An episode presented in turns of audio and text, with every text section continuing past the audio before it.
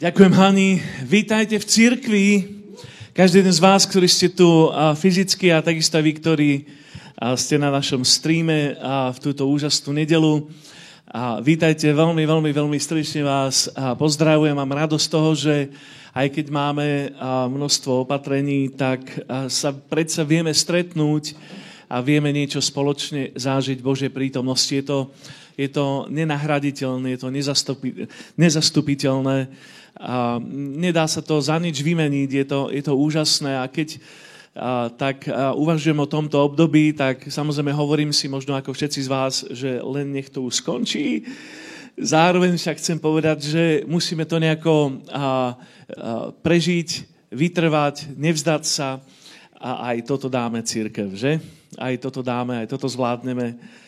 Chcem vás tak pozbudiť, aby ste ostali prepojení, aby ste ostali v spojení s pánom, ale takisto aj v spojení so spoločenstvom, aby ste neostali sami v tomto období opustení a bez prepojenia, pretože verím tomu, že je dôležité, aby sme ako církev spoločne dali túto sezónu.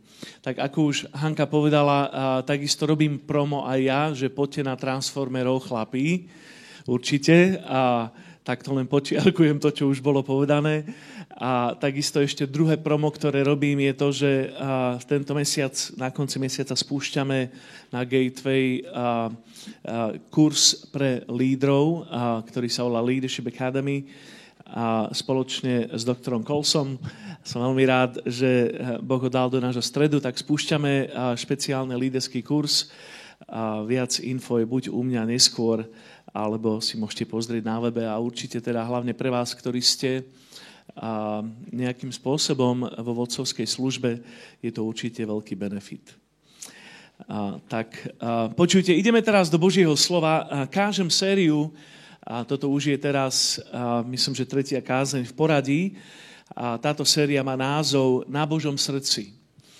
A ja sa snažím v tomto kázaní tak popísať špeciálne bremeno, ktoré Boh má pre špeciálne skupiny ľudí. My vieme, že Boh miluje všetkých, On má každého jedného rád. Pán Ježíš zomrel za každého jedného človeka.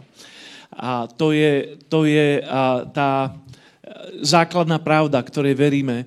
Na druhej strane rozumieme tomu, že Boh má akoby miesto vo svojom srdci, ktoré je špeciálne pre tieto tri skupiny, o ktorých kážem, tá prvá bola mladí, deti, a mladá generácia. V písme to vidíme často, že Bohu išlo o to, aby táto generácia bola zasiahnutá jeho správou a aby bola dotknutá Bohom. Ježiš často upriamoval pozornosť na deti a na mladú generáciu. Tá druhá skupina sú stratení. To, to my ako kresťania používame tento jazyk, a je reč o našich priateľoch, o tých, ktorí ešte nenašli cestu k Bohu. Pán Ježiš to povedal tak, že On je cesta, pravda a život a nikto nemôže prísť k Bohu inak ako skrze Neho. Takže ľudia, ktorí ešte nenašli túto cestu k pánovi, oni sú na Božom radare a sú na Božom srdci. A dnes chcem otvoriť tretiu oblasť a hovoriť o tretej skupine, o ktorej verím, že Boh má špeciálne miesto vo svojom srdci pre nich a ja som ich nazval, teda túto skupinu som jednoducho pomenoval, že slabí. A je reč o tých, ktorí sú, um, ktorí sú akoby na kraji, niekde na hrane, diskvalifikovaní, znevýhodnení, marginalizovaní. Tí, ktorí sa buď sami cítia, že sú slabí a opustení, alebo, alebo sú to ľudia, ktorých iní za takých pokladajú. Oni sú na Božom srdci. A možno niektorí z vás, ktorí ste dnes tu, si takto pripadáte, že, že nie, nie ste nikto špeciálny, že nie ste navíslení, nie ste pod reflektorom, nie ste pokladaní za tých silných, za, za tých alfasamcov, za tých lídrov. Sa možno pokladáš sám seba, alebo tvoje okolie ťa poklada za niekoho, kto je niekde na kraji, niekde na hrane, možno zabudnutý. Práve pre takýchto ľudí má Boh slabinu. Boh má slabinu pre slabých. A, a my sme tu na to, aby sme slúžili takýmto ľuďom. A keď sa pozrieme na spoločnosť okolo nás, a rozoznáme veľkú časť našej spoločnosti, ktorá potrebuje službu, ktorá potrebuje Boží dotyk a potrebuje nás, aby sme im odzrkadlovali Božie srdce. Takže to je dôvod, prečo robíme mnohé mnohé veci zamerané na, na slabých, na marginalizovaných. Možno sú to bezdomovci, možno sú to ľudia vo vezení, a možno sú to ľudia, ktorí sú chorí alebo ťažko postihnutí. Akokoľvek, takíto ľudia sú na Božom srdci a my máme zodpovednosť, aby sme im odzrkadlovali Božie srdce. Adam bol iba kopou zeminy, skôr než sa ho Boh dotkol. Dávid bol 8 v poradí, keď si ho Boh zvolil za kráľa. Ježiš pochádzal z Nazaretu. A čo dobre môže z Nazareta výjsť? Keď začal svoju verejnú službu. Boh si vyberá nekvalifikovaných, slabých a zlomených aby s nimi urobil niečo krásne. To je príbeh celej Biblie. Je to v jeho prírodzenosti. On je otec. On je pastier. Otec je niekto, kto miluje svoje deti a urobí všetko pre ne. A aj títo ľudia sú Božie deti. A Boh má miesto vo svojom srdci pre ne. On je pastier a o pastierovi Ježiš povedal, že on nechá tých 99, o ktorých už je postarané, aby išiel za tou jednou, ktorá je niekde doráňaná, niekde stratená, a niekde v nebezpečenstve. A vezme ju potom, ako ju našiel a prinesie ju do bezpečia a stará sa o ňu. A je to v jeho prírodzenosti, aby sa postaral o slabých. A Jan 3.16, text, ktorý všetci poznáme, vraví, že Boh tak miloval svet, že dal svojho jediného syna, aby Nikto, kto verí v Neho, nezahynul, ale mohol mať väčší život. On išiel až na absolútnu hranu, aby slúžil tým, ktorí sú slabí. A boh je, ak sa pozrieme do písma, on je vždy na strane obete. Nikdy nie je na strane toho, ktorý šikanuje, na strane toho, ktorý robí násilie. Vždy je na strane obete. Toto je veľmi dôležité porozumieť pri dnešnej kázni. On je vždy na strane tých, ktorí sú zneužívaní, nikdy nie na strane toho, ktorý zneužíva. On je vždy na strane toho, ktorý trpí, nikdy nie na strane toho, ktorý spôsobuje utrpenie. Je vždy na strane prenasledovaných, nikdy nie na strane toho, ktorí prenasledujú. A keď sa pozrieme na príbeh narodenia Krista, príbeh vtelenia Božieho syna, tak ten samotný scenár hovorí veľmi mnoho pre nás.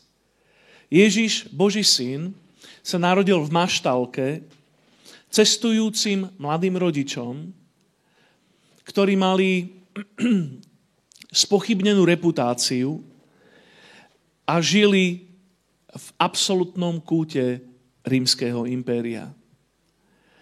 Boh zamenil svoju slávu za chudobu. Stal sa účastníkom ľudskej prírodzenosti, aby zomrel za ľudstvo. A je to také silné, že v Matúšovi 8.20 Ježiš to vyznal tak, že, že líšky majú svoje miesta, svoje nory. Nebes, nebeské vtáky svoje hniezda. Syn človeka však nemá, kde by hlavu sklonil.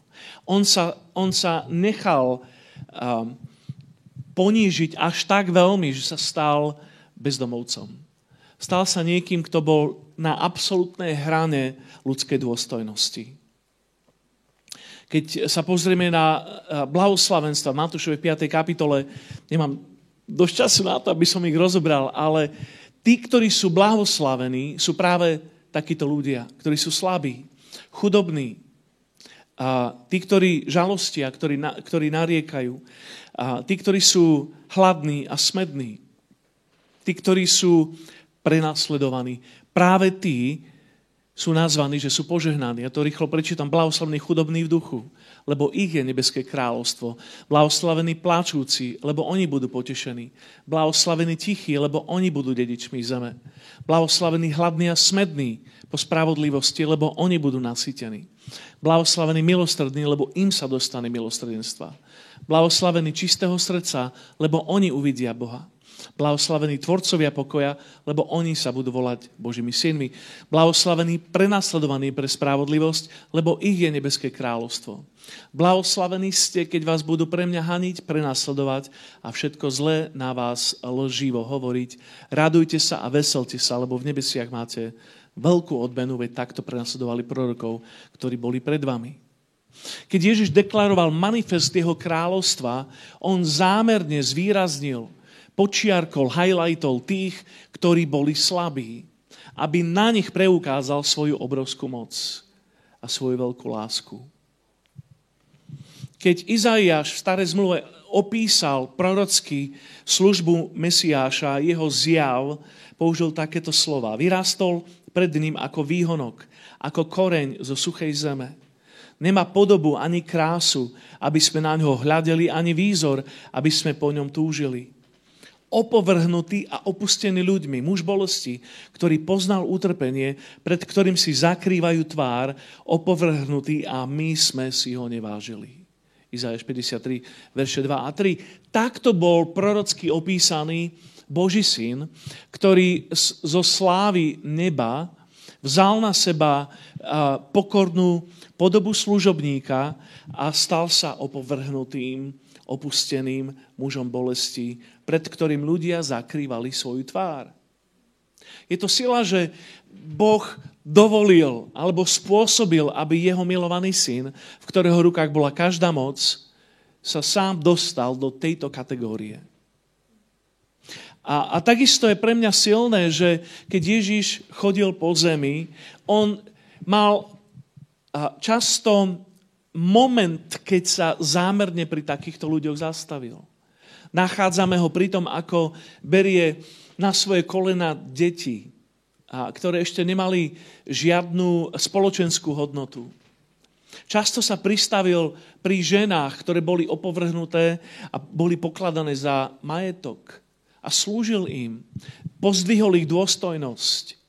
Zastavil na chvíľu celý svet aby ich uzdravil. Pristavil sa pri malomocných, ktorí boli hrozbou pre celú spoločnosť a museli na diálku kričať, že sú nečistí, ale jemu to nevadilo. On pristúpil ku ním, uvoľnil na nich svoju moc a uzdravil ich. Pristavil sa pri žobrákoch, ktorí sedávali pri cestách a kričali na neho. A jemu to vôbec nevadilo. Dal si ich zavolať uzdravil ich a zmenil ich celý životný osud. A potom sú tu Samaritáni, ktorí boli opovrhovaní celou spoločnosťou, pretože boli potomkami migrantov, zmiešané obyvateľstvo, ktorých Židia obchádzali zďaleka. Ježiš v obľube používal príklad Samaritánov, aby ukázal, ako Bohu ide o tých, čo sú slabí. A samozrejme najväčší dôkaz Božieho srdca pre slabých je obraz Ježiša na kríži, kde vysí niekoľko hodín zbavený odevu v nahote za bránou mesta trpiaci. Takto nachádzame Ježiša na absolútnom výslní svojho života a svojej služby. Boh má srdce pre slabých. V tejto následovnej časti sa pokúsim ilustrovať to, o čom dnes kážem, tým, že vás chcem zobrať do Ježišovho rodokmeňa. takže si môžete spoločne so mnou nalistovať Evangeliu Matúša, prvú kapitolu. A my si prečítame dnes spolu rodokmeň, čo bývajú tie nudné časti v Biblii. A verím, že to dnes so mnou dáte, že to zvládneme spolu. A je to Ježišov rodokmeň, ktorý siaha 3x14 generácií dozadu a znie takto. Evangelium Matúša, 1. kapitola, prvých 16 veršov. Rodokmeň Ježiša Krista, syna Dávida, syna Abraháma. Abraham splodil Izáka, Izák splodil Jakoba, Jakob splodil Júdu a jeho bratov, Júda s Támar splodili syna Pereca a Zeracha, Perec splodil Checróna, Checrón splodil Ráma, Rám splodil Aminadába, Aminadáb splodil Nachšona, Nachšon splodil Salmona, Salmón z Racha splodili syna Boáza, Boaz z Rúd splodil Obeda, Obed splodil, ešte nemyslíte na obed, obed splodil Izaja, Izaj splodil kráľa Dávida, Dávid splodil s Uriášom, manželkou Šalamúna, Šalamún splodil Rechebeáma, Rechebeám splodil Abijama, Abijam splodil Asu, Asa splodil Jošafáta, Jošafat splodil Joráma, Jorám splodil Uziu, Uzia splodil Jotáma, Jotam splodil Acháza, Acház splodil Chiskiu, veľa plodenia sa tu dialo, Chiskia splodil Menašeho. Menaše splodil Amóna, Amon splodil Joziáša, Joziáš splodil Jechoniu a jeho bratov za babylonského zajatia. Po babylonskom zajati Jechonia splodil Šealtiela, Šealtiel splodil Zerubábela, Zerubábel splodil Abiúda, Abiúd splodil Eliakíma, Eliakím splodil Azora, Azor splodil Cadoka, Cadok splodil Achíma, Achím splodil Eliúda, Eliúd splodil Eliázára, Eliázár splodil Mattana, Mattan splodil Jakoba, Jakob splodil Jozefa, manžela Márie, z ktorej sa narodil Ježiš zvaný Kristus. No, mohli ste mi zatlieskať. Ešte viac tým, ktorí tu robili tú prácu. Ježišov rodokmeň je výnimočný. Nachádzame tu 14 pokolení, kde sú milníkmi Abraham, Dávid a Ježiš. A teda trikrát 14 pokolení, kde milníkmi sú Abraham, Dávid a Ježiš. A ten dôvod, prečo rodokmene boli dôležité v písme a teda hlavne u pána Ježiša Krista, je hlavne v tom, že mali dokázať čistú líniu Mesiáša, v tomto prípade, že bol synom Abraháma a že bol takisto priamým potomkom kráľa Dávida. To, čo je však mimoriadne zvláštne v tomto Matúšovom rodokmeni, a je to niečo, čo nenachádzame v rodokmeni u Lukáša, je prítomnosť žien. Bolo to neslýchané ženy nemali postavenie, boli majetok. A je zdokumentovaná častá ranná modlitba židovských rábinov, ktorá zniela takto. Bože, vďaka ti, že nie som pohan, že nie som otrok a že nie som žena. Nie len, že tieto postavy boli ženy, boli to zároveň ženy, ktoré sa vymykali predstave o bežnej izraelskej matke zistíme, že tie tri postavy, ktoré boli v tej rabinskej modlitbe, že boli akoby podceňované v očiach židovských rábinov, teda pohan, otrok a žena, že týchto 5 žien spadali presne do týchto kategórií. Je to výpočet piatich najmenej pravdepodobných kandidátiek ktoré by sa mali dostať do Mesiášovho rodokmeňa. A preto dnes, keď hovoríme o slabých, je to vzácna ilustrácia toho, o čom hovoríme. V piatich prípadoch v tomto rodokmeni je nevyhnutná identifikácia tej danej časti rodokmeňa podľa matky. Inde stačí muž. A preto 5 žien, ako sme čítali, sa stalo známych a výnimočných, a to až do takej miery, že ich synov ľahšie rozoznali práve podľa nich. Je to ako by tam bolo napísané, že a toto je Miro, ten Martin manžel. Na čo som si už zvykol, keď ma tak predstavujú. Hovorí vás sa, že za každým dôležitým mužom je veľká žena. A asi tak to bolo aj v tomto rodokmení.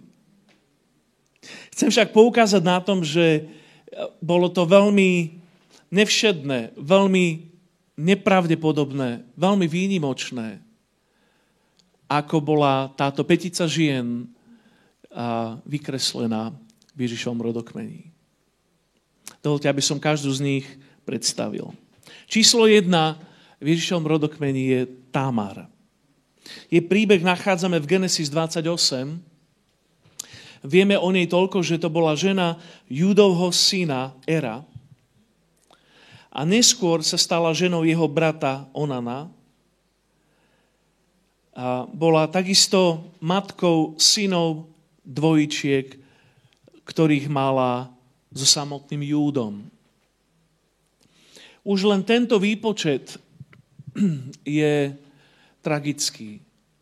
A to, čo zažila, ako bola zneužívaná v tejto rodine, ktorá mimochodom sa stala mesiáským rodiskom a stala sa liahňou pre celý izraelský národ.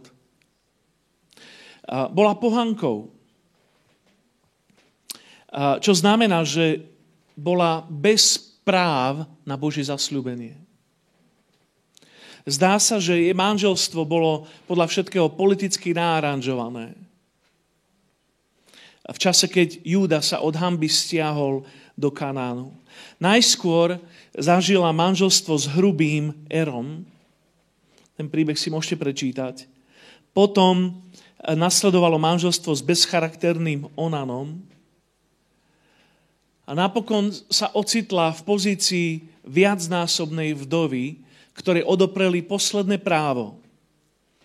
A to je posledné právo malo byť, aby sa o ňu postaral tretí brat. Keďže tí dvaja predošli bratia, ktorí obidvaja boli jej manželmi, zomreli. Takže jej právom podľa zákona bolo, aby sa o ňu postaral tretí brat, Šélach, a priniesol tak Érovi potomstvo. Je to veľmi skomolený príbeh.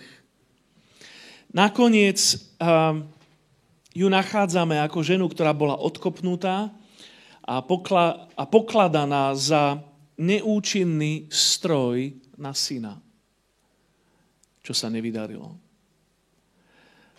A tak našla spôsob, ako prísť k potomkom s najbližším zákonným zástupcom, s otcom tých troch výmyselníkov, Judom.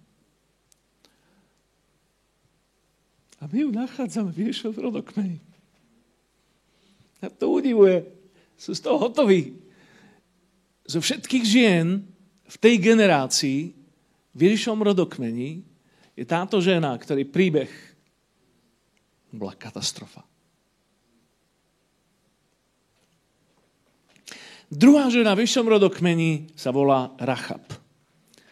Jej príbeh si prečítate v Jozuovi v druhej kapitole. Bola to opäť pohanka, kananejka, ktorá žila v meste Jericho. To mesto bolo známe zvrátenou kultúrou.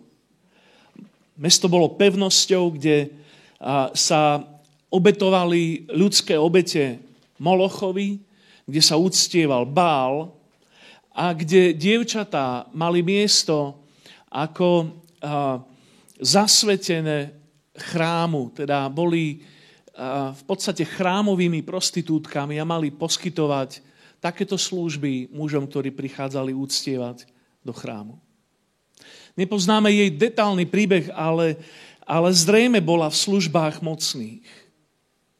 Keďže mala svoj dom v bránach mesta alebo v hradbách mesta, bola zrejme v službách kráľa alebo v službách chrámu kde sa živila prostitúciou. Bola bez, bola bez akýchkoľvek práv. Akýchkoľvek práv. Ponížovaná celoživotne. Je to zaujímavé, že keď prišli dvaja židovskí špióni, vyzvedači do mesta Jericho, tak Boh prepojil predurčenie celého národa s jej príbehom. Poznáte tú story, ako sa dostala v podstate do situácie, kde ona poskytla prístrešie a bezpečie židovským vyzvedačom. Niekde vnútri dúfala v záchranu skrze Boha Izraela. Je to úžasné. A osoba, ktorú a všetci zneužili a ktorá bola všetkými opovrhnutá, pomohla vyzvedačom, pretože a neurobila to len ako nejaký únik, ale ona to urobila z viery. Urobila to preto, lebo niekde vnútri v nej povstala živá viera, že ich Boh môže ju zachrániť.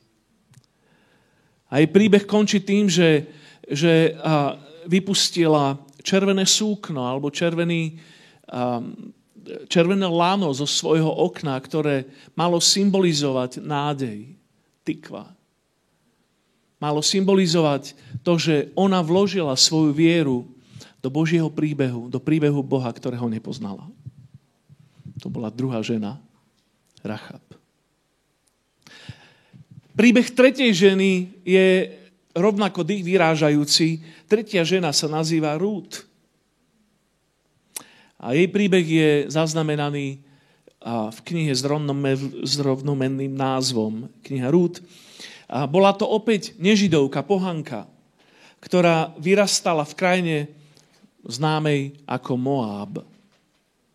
Vydala sa za exilanta, za imigranta, za utečenca Hebreja. Krátko na to sa stala vdovou, pretože jej manžel zomrel a prišla o úplne všetko. Prišla o sociálne istoty, pretože on bol garantom jej života. Prišla o identitu, pretože už odrazu nepatrila ani k svojmu národu. Prišla o obživu, o budúcnosť a o vlastný národ stala sa spoločníčkou pochmúrnej svokry. Všetky vydaté ženy si povzdychli. Stala sa spoločníčkou Noemi, pochmúrnej, depresívnej svokry, ktorá prišla úplne o všetko. A neskôr sa odovzdala spolu s jej svokrou Noemi akoby osudu úplne neznámej budúcnosti a vydala sa na cestu do cudzej krajiny, do Betlehema, aby začala v zdralom veku svoj život úplne odznova tam, kde nikoho nepoznala. A neskôr vieme, že sa musela ponížiť dostatočne na to, aby odovzdala svoj život do milosti práva najbližšieho príbuzného, ktorý sa volal Boaz ktorého možno mala v úcte, ale nepoznala ho zblízka. A bola pripravená svoj život spojiť s budúcnosťou, s budúcnosťou tohto muža, ktorý bol zrejme postarší a možno a nevyho, nevyhovoval zrovna jej predstavám, ale ona bola pripravená, pretože dôverovala úsudku svojej pochmúrnej svokry. Je, to bol toto je príbeh tretej ženy v Ježišovom rodokmeni. Takže pomôžte mi spolu. Žena číslo 1 sa nazýva Tamar, žena číslo 2 Rachab, žena číslo 3 Ruth. Štvrtá žena, jej príbeh je minimálne rovnako bolestný. Nazýva sa Batšeba jej story je zaznamenaná v 2. Samuelovej 11. A bola to manželka Hetejca, to boli obyvatelia Kanánu, z čoho pre nás vyplýva fakt, že zrejme bola tiež pohankou. Bola takisto ženou člena kráľovskej gardy, jej manžel Uriáš patril medzi 30, 30 najrešpektovanejších a najmocnejších mužov Dávidovej kráľovskej gardy. A vieme o nej teda to, že bola ženou pohana, nie sme si istí, či ona sama bola pohankou, ale jej trauma spočívala v tom, že sa stala obeťou svojho vlastného kráľa. Bola podvedená svojou autoritou a zažila dvojnásobný smútok. Najskôr smútok zo straty vlastného manžela Uriáša, ktorého dal jej autorita, jej král v boji zavraždiť. A napokon, a krátko na to sa stáva obeťou druhého smútku, keď zomiera jej syn. Poznala strach, zrejme zo strachu sa vydala za Dávida a poznala manipuláciu. Je to príbeh ženy, ktorá mala asi len veľmi nakrátko vlastné životné šťastie, asi do chvíle, kým Uriáš išiel do vojny. A nakoniec sa stala paradoxne obeťou manipulácie Božím mužom Dávidom. Je to paradox, že jej príbeh sa nachádza v Ježišom rodokmeni. A napokon je tu tá posledná žena číslo 5, ktorú poznáme ako Mária. A je to a, rovnako dých vyrážajúce pre mňa, že Mária sa dostala do Ježišovho rodokmeniu. A je veľmi vysoko v Ježišovom rodokmeni. Tesne pred Ježišom. Je zasnúbená a záhadne tehotná. Kto jej uverí? Má neuveriteľný príbeh. Prišiel aniel, povedal jej niečo, Božia moc na ňu zostúpila a ona zrazu má v sebe embryo Božieho syna. Neuveriteľný príbeh. Ľudským spôsobom je ten príbeh vysvetliteľný iba jednou formou. A ona neuveriteľnosť svojho príbehu musí prezentovať pod hrozbou ukameňovania čo bol platný zákon v jej dobe, ak by žena bola pristihnutá v stave, že je tehotná, mimo manželstvo, mohla byť verejne ukameňovaná. Stráca ochranu, stráca bezpečie, stráca sen, stráca nádej na svoju budúcnosť. A preto Jozef, keďže jej chce uľahčiť jej životnú traumu, tak jej navrhne decentný rozvod alebo rozchod. Ona bola v stave zásnub. V tajnosti sa s ňou chce Jozef rozviesť, rozísť. A tak v stave, kedy je vystavená potupe a ponižovaniu, Mária sa vrhne do Božieho náručia a stáva sa ženou číslo 5 v Ježišovom príbehu. Dovolte, aby som na záver povedal tri spoločné znaky, ktoré tu vidíme pri týchto ženách. Tá prvá a, a kvalita, ktorá je pre nich spoločná, je to, že boli to outsiderky. Boli to ženy, ktoré boli zránené, pohrdané, znevažované a odkopnuté. Ja chcem tak povedať pre nás, že čo človek odkopne, Boh to príjma. Za to povie amen. Čo človek odkopne, Boh je pripravený vziať do svojich rúk a prijať. A ne, neboli to ženy z vysokej spoločnosti, nepatrili do nejakého a, a, status quo, neboli mainstream, vymykali sa rámcu, a nemali na to, aby a, žili svoj sen. Nemali na to, nebolo im to dané. Boli outsiderky. A tá druhá známka všetkých troch žien boli to, že to boli ženy viery čo znamená, že oni všetky urobili krok viery vo svojom živote. Urobila ho Tamar, urobila ho Rachab, urobila ho Rút, urobila ho Batšeba a urobila ho Mária. Niekedy až v stave zúfalstva, niekedy ten ich krok viery bol tak extrémny, že sa to dá vysvetliť iba zúfalstvom. Ich viera bola totálnym rizikom. Napriek nepriaznivým okolnostiam, napriek v úvodzovkách osudu, vnútri očakávali na Boha a neprestávali snívať Boží sen. A tá posledná tretia kvalita je, že tieto ženy sa stali insiderky. Boh ich prijal. Dostali Božiu nezaslúženú priazeň. Ich viera bola odmenená. Nachádzame ich v Židom 11.